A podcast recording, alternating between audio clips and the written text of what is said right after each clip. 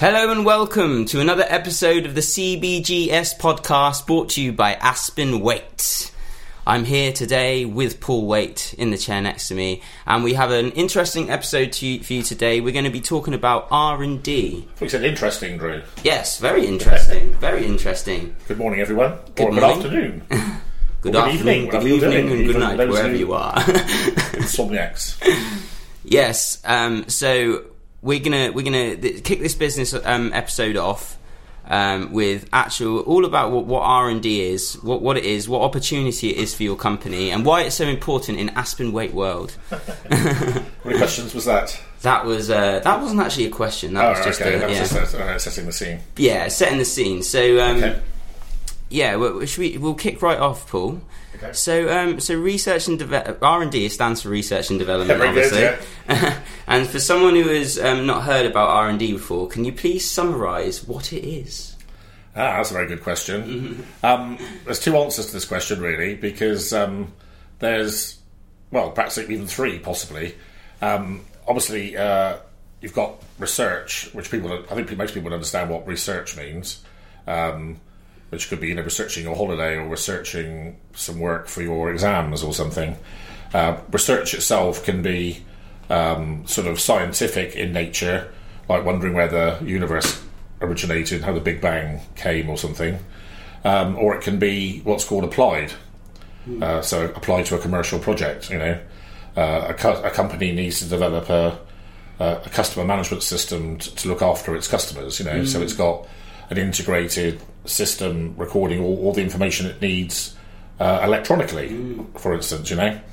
So um, there's that, and of course, development obviously means uh, the idea being developed. So mm. the researchers are like, if you like, it's almost the idea, isn't it? And then development is taking the idea out there and and doing it.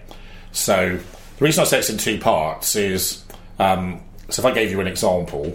Um, A company may, for instance, be very accomplished in a certain field. Mm-hmm. That that market may be shrinking or or about to be hit by technological change, you know, um, and therefore that company may decide that it needs to do something else, you know, either either either um, to replace what's happening or probably more commonly as well as.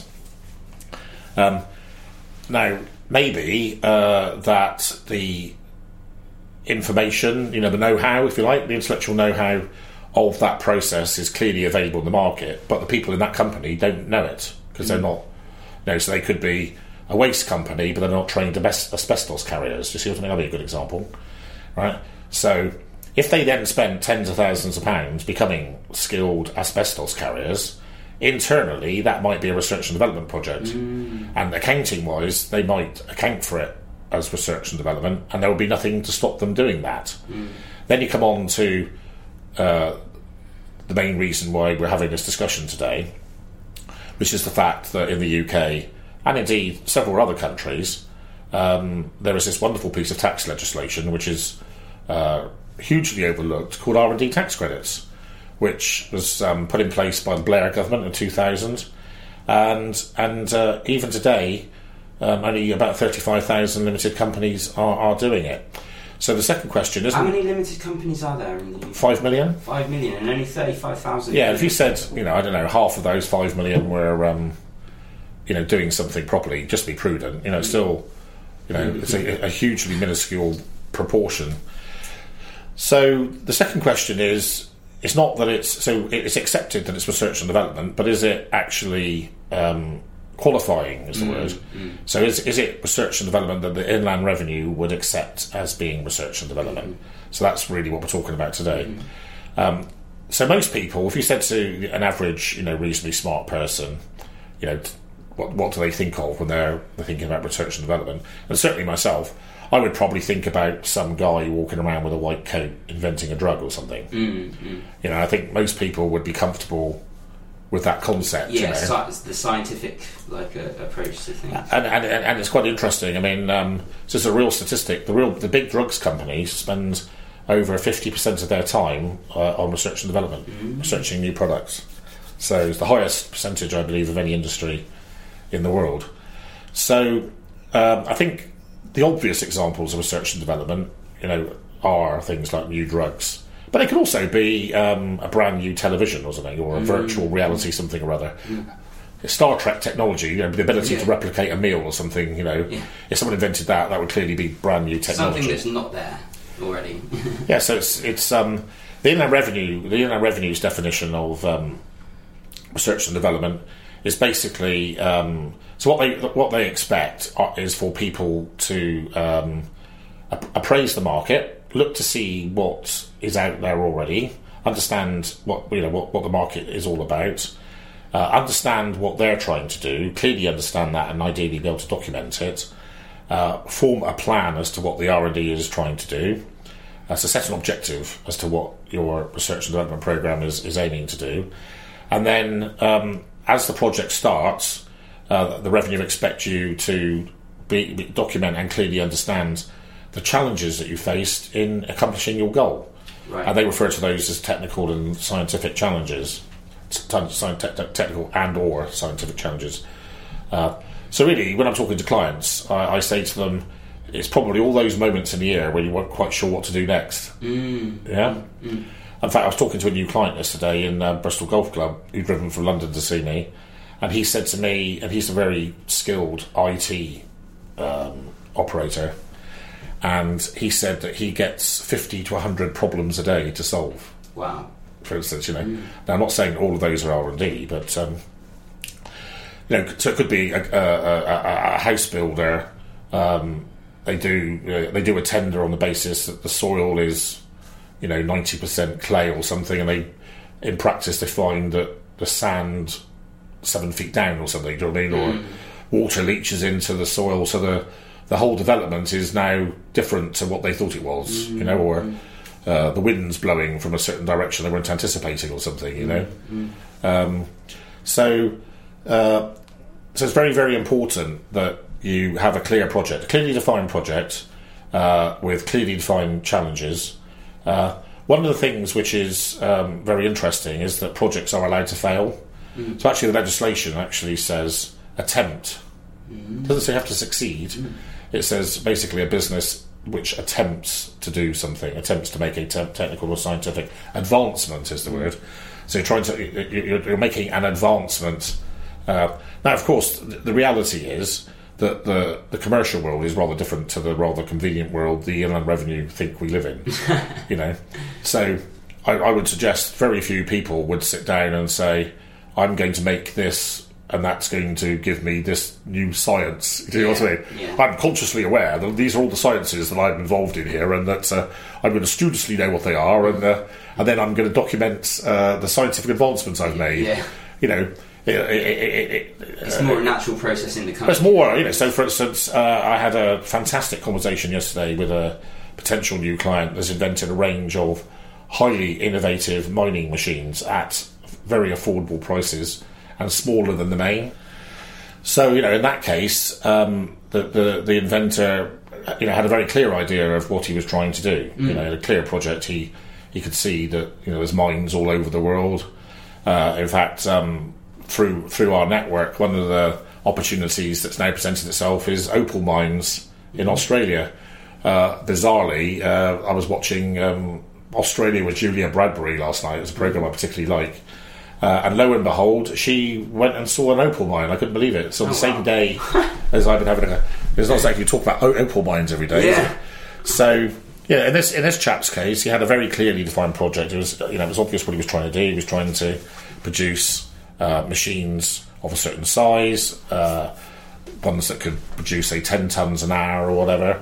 So those those are, are, are pretty obvious projects, really, and... Um, particularly if you have anything formally to go with that project, such as a patent or uh, trademark or copyright, mm. the Inland Revenue tend to find that highly persuasive. Mm. And also, probably the more powerful third-party documentation you can get to support your project, mm. the better. Mm. Uh, and we'll come on to, to record-keeping and everything in a minute. Um, now, uh, where we sit in the market is, um, and I genuinely believe this, is, you know, as we discussed earlier, uh, a very small percentage of companies are actually doing R and D claims, um, and there's there's lots of reasons for that. But not doing R and D, doing R and D claims. So, yes, yeah. yes, they're, they're doing R and D. Yeah, they don't know they are. That's yeah, they are. Yeah. In some cases, actually, they do know they are. I mean, it, it, people never cease to amaze me. Um, I was talking to um, I was talking to uh, Judy Kingham yesterday, our, oh, our tax, our venerable tax manager, mm-hmm. and she was telling me about a friend that was doing R and D, and he won't let us do a claim because he's worried that the revenue will be all over him. Mm. And you do hear, you know, people saying things like that. Uh, so you've got, you know, a lot of... There's, there's probably about ten different types of ignorance that come into yeah. why people don't do R and D claims.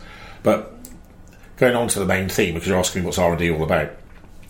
So I'm, I'm, I'm personally of the opinion that it's almost impossible for any dynamic business not to be doing research and development. Mm-hmm. So... Uh, one of the things I've actually done uh, in a, as a live lecture is to have like fifty chief, chief executives in a room with me mm-hmm. and ask them to tell me what a company would have to look like to do no R and D. And that's quite a good way of doing it. Mm. You know, one of the things I think, for people who find problem solving quite difficult, for instance, uh, I think quite often um, turning around and, and instead of trying to get to a yes, almost say, could you not do something? Do you know what I mean? Does that make sense? Mm. You know, um, there's, there's a big difference between knowing you would do something and what you might not allow to happen instead, if that makes sense. So mm. it's, a good, it's quite a good way of, of doing things. So if you, I thought, if you, if you, if, if you turn around to most people, so in, in this in this case study with fifty chief executives, uh, I actually asked at the start of my disc, uh, of my pr- presentation how many people thought they were doing R and D, and two people put their hands up out of fifty. Wow. I then asked five questions. And I think forty-nine people said yes to all five of them. Which so things, means things, R and D. So things like, you know, um, is your marketplace changing? Do you have comp- competitors? Mm. You know, is there technological change in your sector?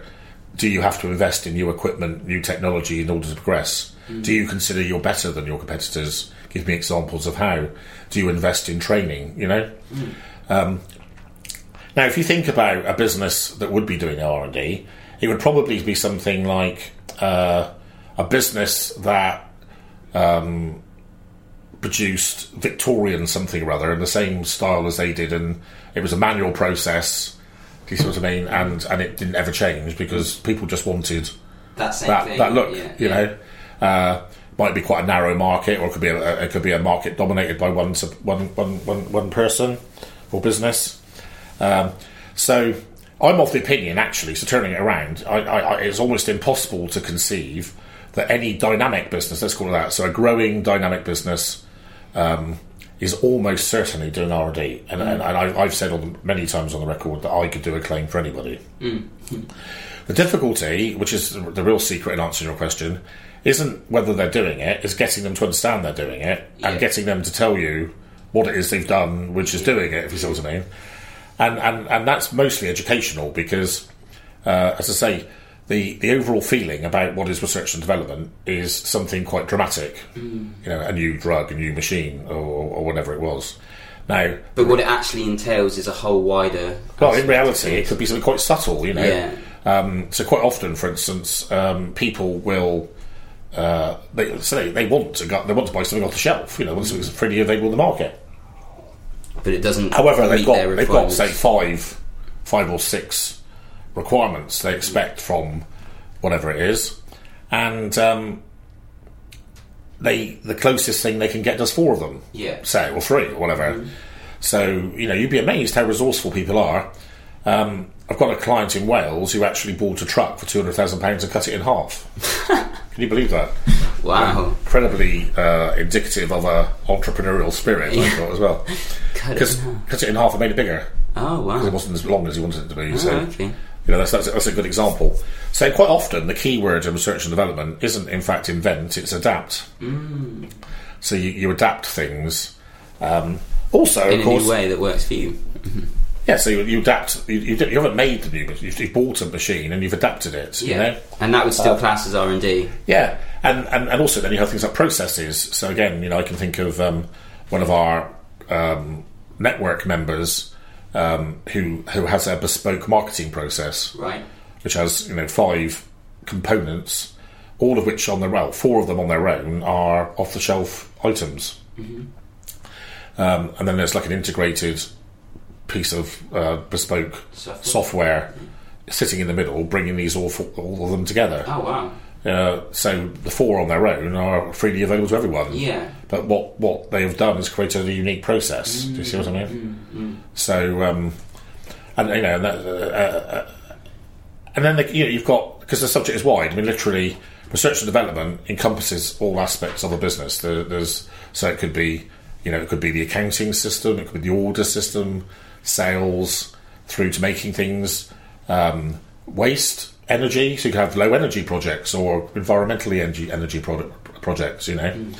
Um, so the, the subject is so vast, and then so you know. So for instance, um, let's take sausages as a good example. Um, you know, two, always a good example. Well, sausages. I think so, because we do we do claims. We have, we've done several claims for sausages and, and various other meaty things. So maybe that uh, Uh, someone invent, makes you know, adapts a process to make the sausage cheaper. Mm, mm. You know, so that's that's the R and D. It's cheaper now. It's not processed. Yeah. The, mm. Or um, again, um, new ingredients. You know, sticking a new ingredient into an existing recipe. Mm. On the face of it, you say that to most people, they look at you blankly, like, "What's so clever about that?" You know. Now, if you, t- I, I, I always take an example of a, a frozen chicken pie, which is to make the point. You know, so. Um, let's say that you've got a chicken pie, and now the, the the producer wants to produce a chicken and tarragon pie or whatever it was, you know. Um, sticking in that extra ingredient changes the chemical nature of the product. Mm-hmm. Okay, I think most intelligent people would just about get that around their heads, mm-hmm. you know. Um, so if you think about what happens is you you have a recipe, you then make you make the ingredients, or whatever. In this case, you know, with the flat, with the pastry on the top.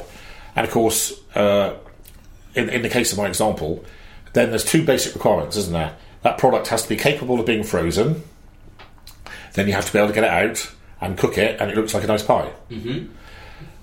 Maybe that by putting the extra ingredient in, the pastry collapses. Mm. Do you see what I mean? Mm-hmm. Or it does something to the rest of the ingredients, and suddenly the, you think it's going to taste lovely, and it tastes sour or something. Mm-hmm. Do you know what I mean? Mm-hmm. So that, that would be a very good example of something people wouldn't necessarily take to be uh, R and D. So it's really um, any situation where uh, there's a chat. It could even be commercial, you know. So uh, I often use um, the example of um, so let's say it's a business which um, supplies a service and it's looking after somebody, and let's just say that for whatever reason uh, the market convention is that it needs to carers or two two people to look after one one individual. Mm-hmm. Um, someone might decide to invest in R and D and have an R and D project to see if they could get that down to one and a half people. Mm. So if you were looking after forty people, you've, you if you were successful, you've gone from having a wage bill for eighty people for a wage bill to sixty people. Do you see what I mean? Oh, okay. So it's, so it's actually in the so there's there's, there's there's a commercial. You know, there's got to be. Normally, there's a commercial reason. Yeah. So I'll give you a, I'll give you a good example. Um, so if we take uh, waste companies, which are obviously, you know, probably crushing um, crap that comes into their waste transfer stations all the time and trying to make something useful of it. If you look on any website of any waste company, they're all saying their their target is zero to landfill, they say. Mm-hmm. So what they're trying to do is recycle everything. But probably... Uh, a lot of them are effectively producing the same thing, but it doesn't mean to say that the same thing isn't R and D. Do you see what I mean? Mm, just the, the way that they've been doing it is... is well, basically what they're doing is they're taking taking something that would have been a cost, mm-hmm. and have adverse environmental uh, adverse impact, impacts. Uh, and turning it into a positive revenue stream, mm. for instance, you know? Um, again, you know, taking a real example... Um, thinking about a large uh, a large client of mine historically probably spent three million pounds a year on landfill tax. Mm. So if I said to you that as the chief executive of this company I decided I didn't want to spend three million pounds a year on landfill tax, you would accept, for instance, I would probably, if I said to you, uh, I don't know, just to give you an example, if I said to you over a three-year over a three-year period I'm going to spend three million pounds on R and D to try and get my landfill tax bill down to as low as I can, mm. then you would accept that was a very good reason to do it, wouldn't you? Yeah, because you're just spending it on the three million yeah. on the landfill tax anyway. so. so you know, it's it's, it's really normally uh, uh, R and D projects, certainly in the in the uh, the commercial world, uh, there's there's some reason why people want to do it. So mm. you know, it could be the customer asks them to do it. They realise there's a hole in the market. If I was to do this, I could see everyone would buy that. You know, mm, mm. yeah, those sort of things. So it's um, it's actually a never-ending, unlimited subject. And unfortunately for me, you know, I, I just walk around the whole time looking at everything and R and D, R and D, R and D. Yeah, you know? yeah. and yeah. So it's it's how you document it, I suppose, because a lot of these things are um, uh, just. Uh, natural natural things that are happening within the company that people wouldn't be necessarily thinking about R and D as they're doing them, uh, but if you get more in that mindset, like say someone's done one project, the second year they'll understand more that uh, what they can class and what they can't, or how to document it so it's readily.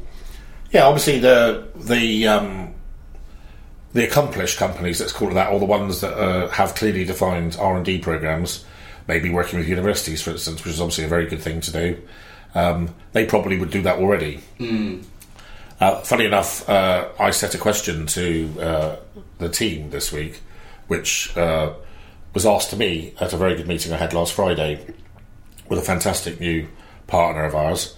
And the guy said to me, um, is R and D... R and D tax credits, are they, you know, is it a big thing for startups? Are you interested in startups? So um, I, set, I thought it would be quite interesting to see what my chums made of that. Mm-hmm. Uh, and it was quite interesting because I actually said to I looked at him and I said, well, actually, because the way my brain works, I've already thought of a holistic answer to your question, but I said, out of respect to you, I'll answer your question specifically first. Mm-hmm. So, of course, I said, which is a great answer to your question, I said, yes, absolutely, because if you have got the clients from the scratch and before they've done the first year...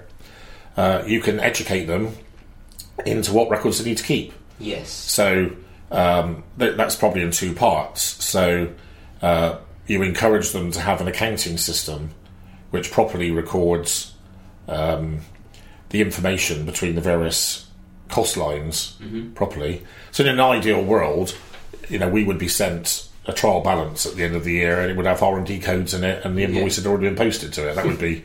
You know, that would be perfect. And some of our clients do, obviously, and that's what we try to do.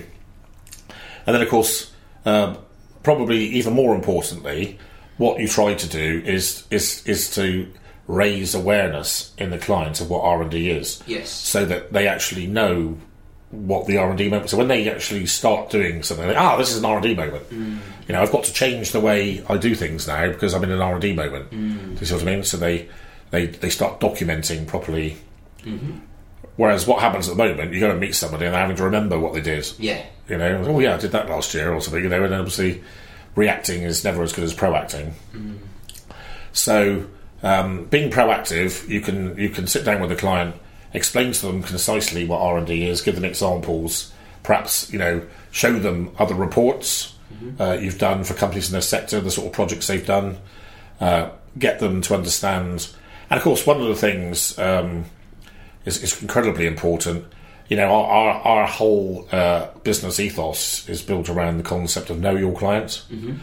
So, uh, I well, probably my largest client in turnover, uh, I've only acted for for about six or seven months now, uh, and the first t- time I met the board, this is several hundred million turnover, and I basically said to them, I listened to them for a bit, and then I turned around and I said, gentlemen, I will deliver you a sub ten percent corporation tax regime for the next ten years as long as you do what I ask you to. And they said, well, what's that?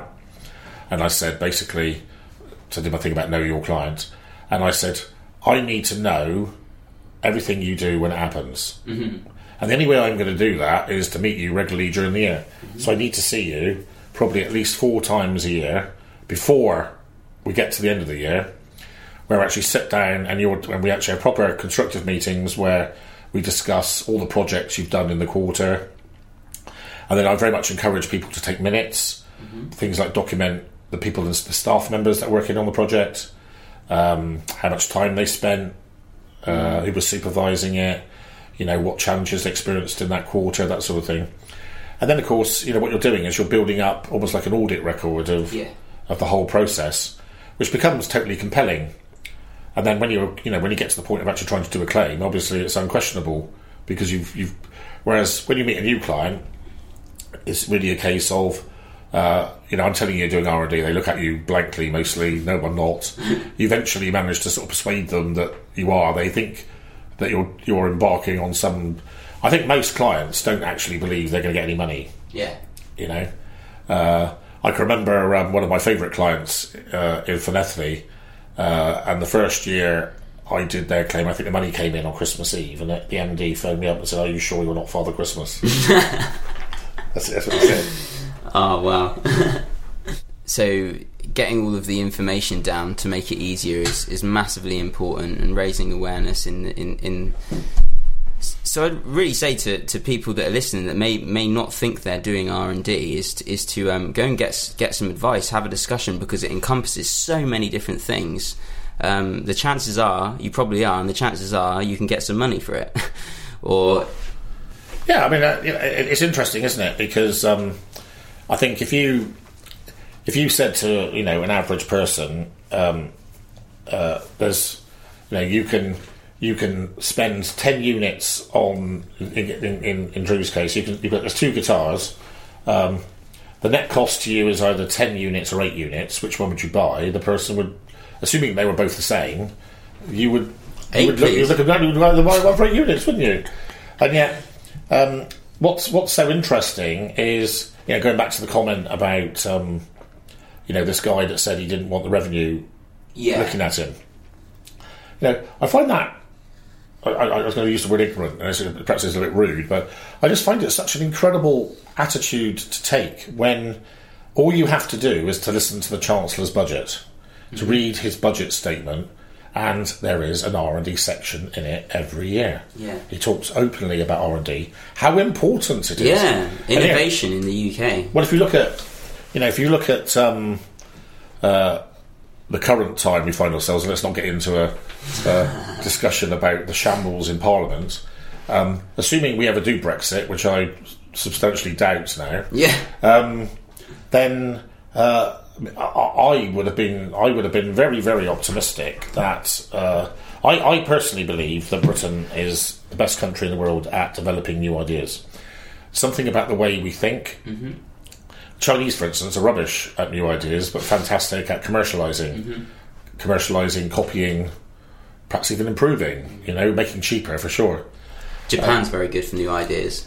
Um, so, no, I wouldn't agree with that. Did you not? No. Yeah. I thought well, in Tokyo it was some for the the um, innovation of new technology, phones and. No, all I think and stuff. I think the Japanese are, um, uh, you know, really really recognise the importance of innovation. Mm. I mean, I, I, I would have said myself, you know, that. Um, And this is not this is not meant to be jingoistic or, or nationalistic or whatever the right words might be. Um, on the whole, I would say the Anglo-Saxon countries uh, seem to be the best at new ideas, with one the one, creative spark, with one notable exception, which would be Israel. Oh, um, so um, one thing you have to say about um, the Jewish race is, you know, and, and, and it's very sad that people tend to look at this as a negative thing. Um, to me, it's just undoubted that they are probably man for man, woman for woman, the most gifted group of people in the world. If you look at the number of Nobel Prizes, oh, okay, uh, they, they, they, they've, they've had about fifty times more Nobel Prizes than they should have had, wow. proportionately to their population size, yeah. you know. Um, and so Israel is a hotbed of innovation. There's a really massive uh, technological sector. And then, of course, you've got places like California, which are renowned uh, for uh, for um, for uh, innovation.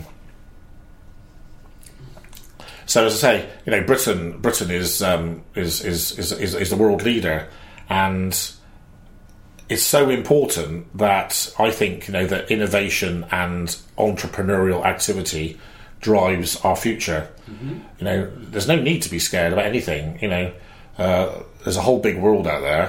Um, one of the things that I'm quite fortunate to have is we we we have a very substantial international network and very real um, knowledge and presence in certain countries, notably China, for instance. And I had a meeting this week with Professor Harry Thompson, who is a key member of our China U K project. where we've uh, we've we've established uh, a very real expertise, provenly so, in inside China. Uh, and the way I would put it is, we've done it the right way. We have we've done business the Chinese way, not okay. not said to the Brits, uh, the Chinese, "Hey, we're British, we're coming in, uh, we can drink loads of lager and fall around the street," you know. Uh, so we've got a proper Chinese company. It's called Wafi. We've got proper Chinese employees. Uh, you know, proper. You know, we're well connected with the Chinese government. And Harry was saying to me that the Chinese um, are not fans of the Trump administration. They're very much looking not to do business with the Americans, uh, and they have a huge respect for us because. And this is this is true generally, I would say.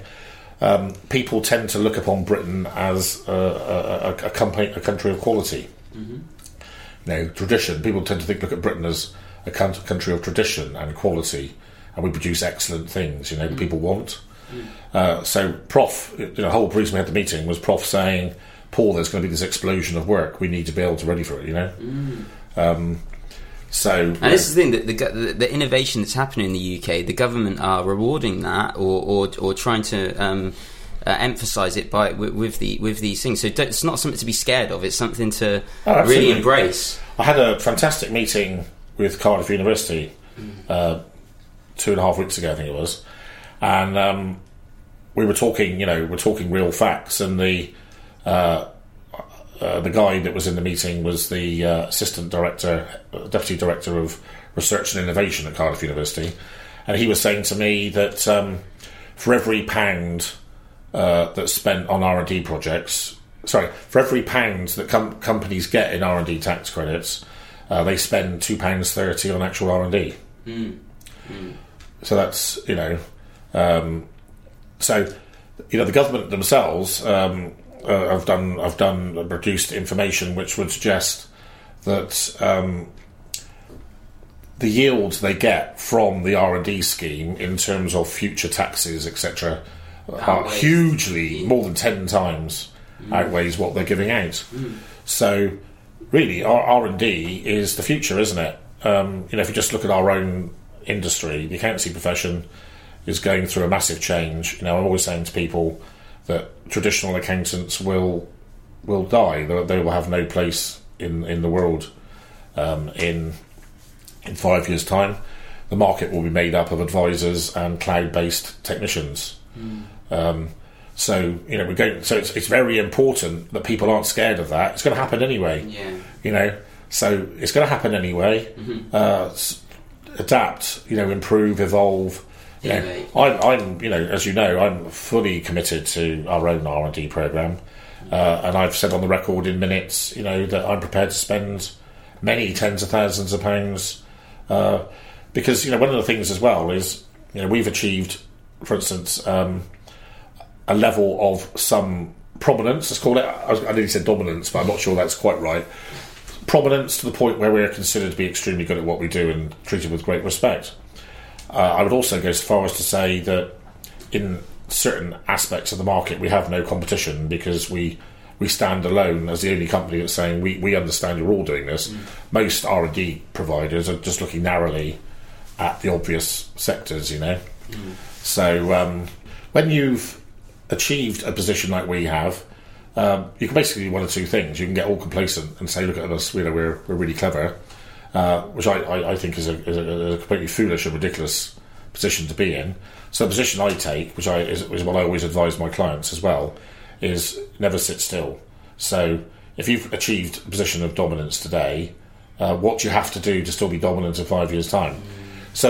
Another way of looking at it, which is how I look at it, let's just say, um, so Aspen Waite, for instance, off its own back, um, rebranded from being just a firm of chartered accountants to a firm of professional advisors six years ago.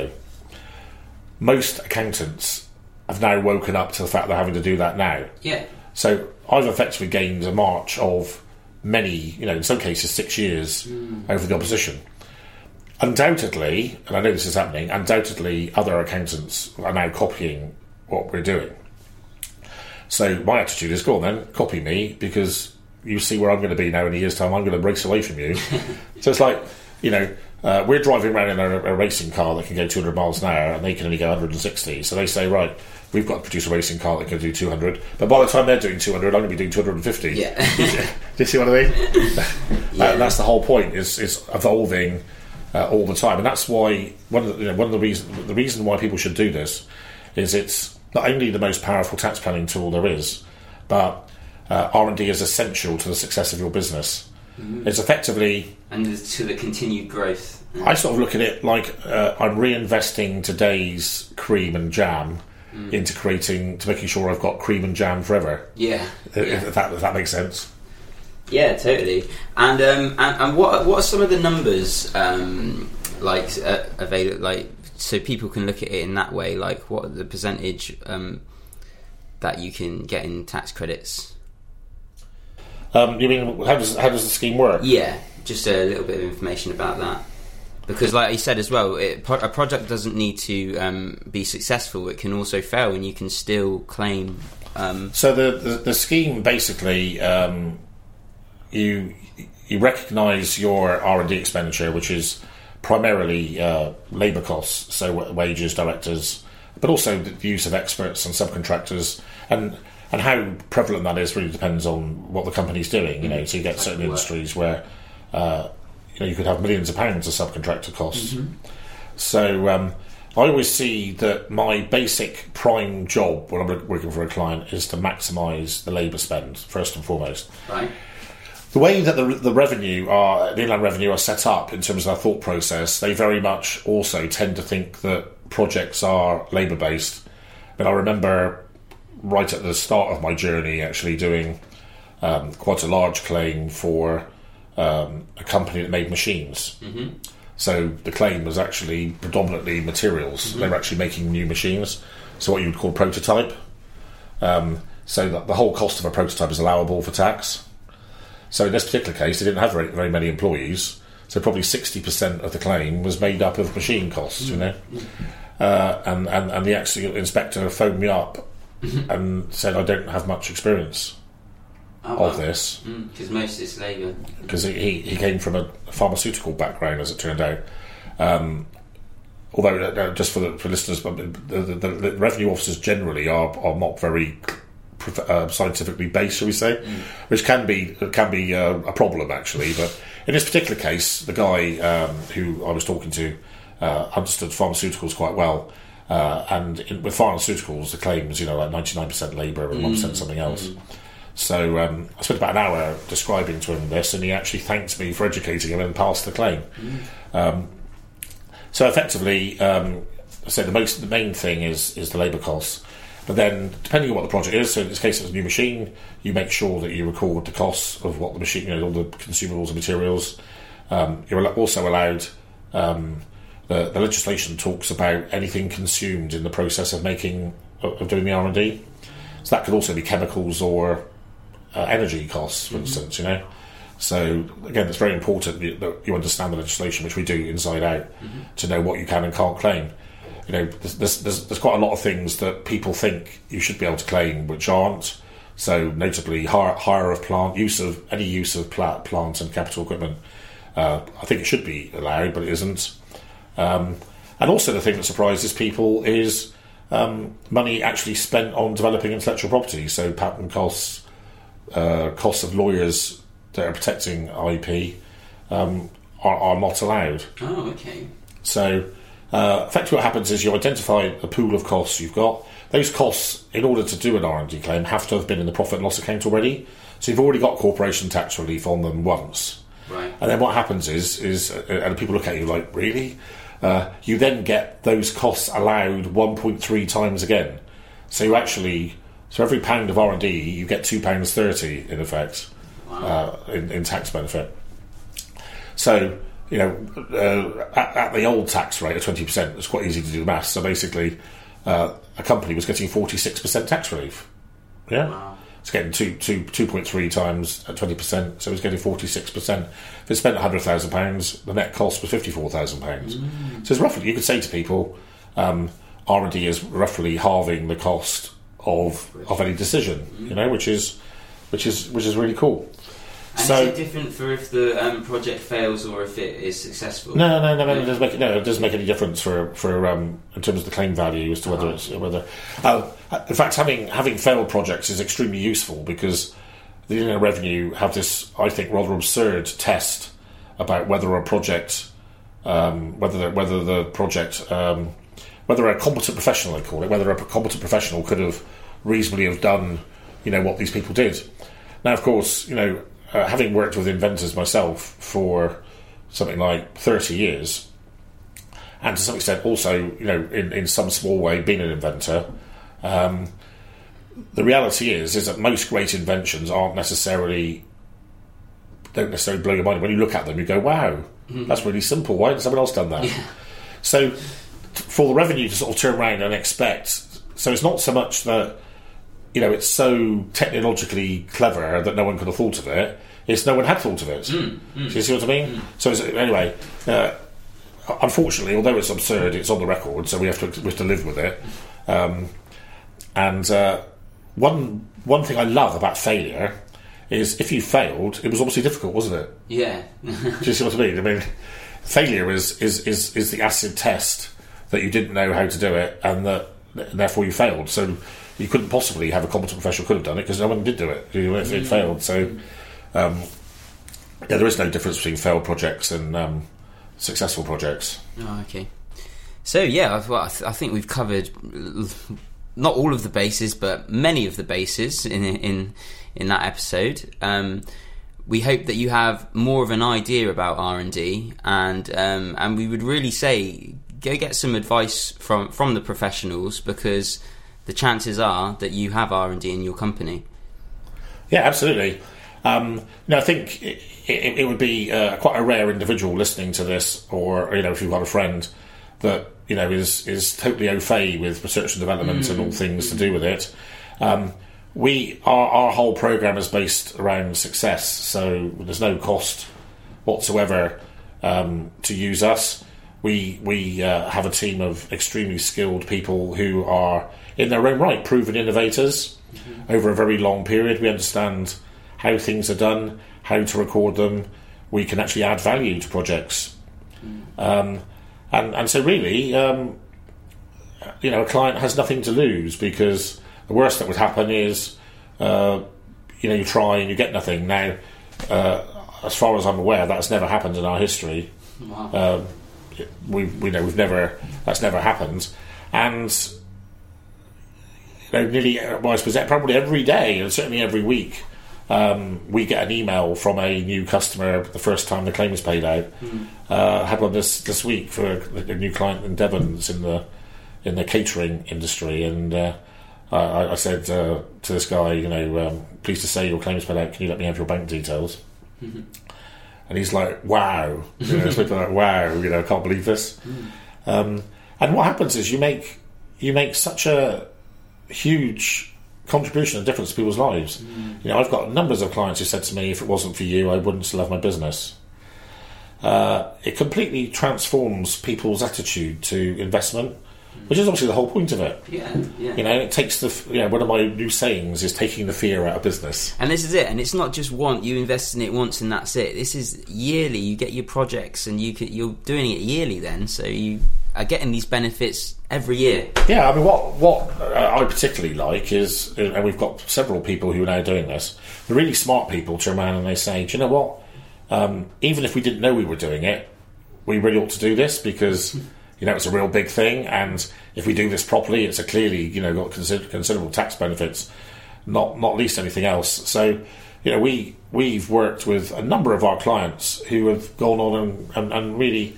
Um, to be fair to them, you know, gone out and then set up their own R and D divisions, for instance, you know, or um, got, gone and started actively collaborating with the local university, which is always a good thing to do. So, um, message to people is R and D is your future. Investing in R and D now creates profit for the future. It also creates a fantastic way of differentiating yourself from your competitors. So it's really cool for marketing as well. Mm. So it's basically, you can't afford not to do it. So that's my final word to you, Mister Drew. Awesome. Thank you very much, Paul. And the time in the episode now for... For for the last little song that we're going to play out, out for you guys. What have you been listening to this week, Paul? Yeah, I've been listening to some um, some interesting stuff this week. A lot of Arcade Fire and um, B R M C, Black Rebel oh, Motor Club. Uh, spread your love like a fever. I really like bassy stuff, you know. Bass driven. Um, what, what I love about arcades, we're going to pick an Arcade Fire song today. Um, they were um, one of Bowie's favourite fa- uh, favourite bands. Oh, okay. Um, one thing I'm very proud of, as you know, I love the Dandy Warhols, so mm. the Dandy Warhols were officially David Bowie's favourite band, mm. but Arcade Fire were right up there, uh, and in fact he collaborated on their two thousand thirteen album, um, whose name I should remember because I was only reading about it last night, but I've forgotten. But um, in two thousand five, and I hope that Drew can find this track, in two thousand five uh, Bowie was joined by Arcade Fire uh, at a big gig in New York. Oh, okay. uh, which I think was called something like something Rocks. I can't remember what it was now. I think Rocks it was. Um, and when you listen to this track, uh, it's staggering how well suited Arcade Fire's music is to Bowie's voice. Mm-hmm. It's like they were made for each other. In fact, um, on the two thousand thirteen album, uh, Bowie got to hear some demo tapes, and apparently he approached, obviously having already befriended Arcade Fire in two thousand five. There's a lovely story about him going out, take them all out for dinner oh, nice. uh, after the gig. And he basically heard the, the, the, the stuff off the new album, and he said, "Look, if you don't let me play on these two tracks, I'm going to nick them off you because I think they're that good." So he, he actually ended up on their two thousand thirteen album, um, and and it's quite moving tributes to him uh, when he died from them. You know, saying what you know he was just the best bloke ever. You know, and how much they inspired. Mm. So. Um, The track I picked today, uh, I, I think it's called Wake Up, so I, I, I do apologise if it's wrong. It's definitely it's either Wake or Wake Up by Arcade Fire. Live uh, with David Bowie. Yeah, I hope the, I think I think Drew will be able to find this. Certainly, um, I, I was able to. Um, it's it's um, it, it's cool because um, I don't think the the original song, which in itself is great, um, it doesn't lose anything uh, through uh, the addition of Bowie, and I just think. Um, It's quite it's quite cool to listen to live tracks. Mm. One of the things I love about Arcade Fire, we were uh, my wife and I had a discussion last night about the definition of true genius, because I often like to tease her and say that I'm a genius, and she says I'm not. Um, and what I, what I like about Arcade Fire is I just don't see where the music comes from. Mm. Sometimes you listen to people and you think, ah, I can hear. So, for instance, uh, the Stranglers. Like the influences. The Stranglers. Yeah. The Doors. Yeah. You hear yeah. the Doors in every Strangler song, you know. Um, but they're like... The Beatles, for instance, Oasis. Yeah. You know, the, the Oasis are so influenced by the Beatles, it's yeah. untrue. Yeah. You know. You listen to Arcade Fire and you think, where does that come yeah. from? That's really weird yeah. stuff, um, man, you know. What would make someone run around banging drums and, and you know, and... and, and, and innovation, they should do an R and D claim. Yeah, the Wake Up song, you know, and it, I, I, I, my first, I remember when I first heard Arcade Fire, uh, this particular song, I, I actually, um, I, I, it reminded me of Red Indians. Oh, so I don't okay. think, oh, I think I'm going to like this one now. Oh, yeah. Yeah, no, so tribal. Anyway, yeah, so it's, it's, it's a really cool record, so... Uh, Arcade Fire are a really great innovative band from Canada, so uh, really recommend this to you. So this is them with David Bowie in two thousand five. Awesome. Enjoy, listeners. See you next week.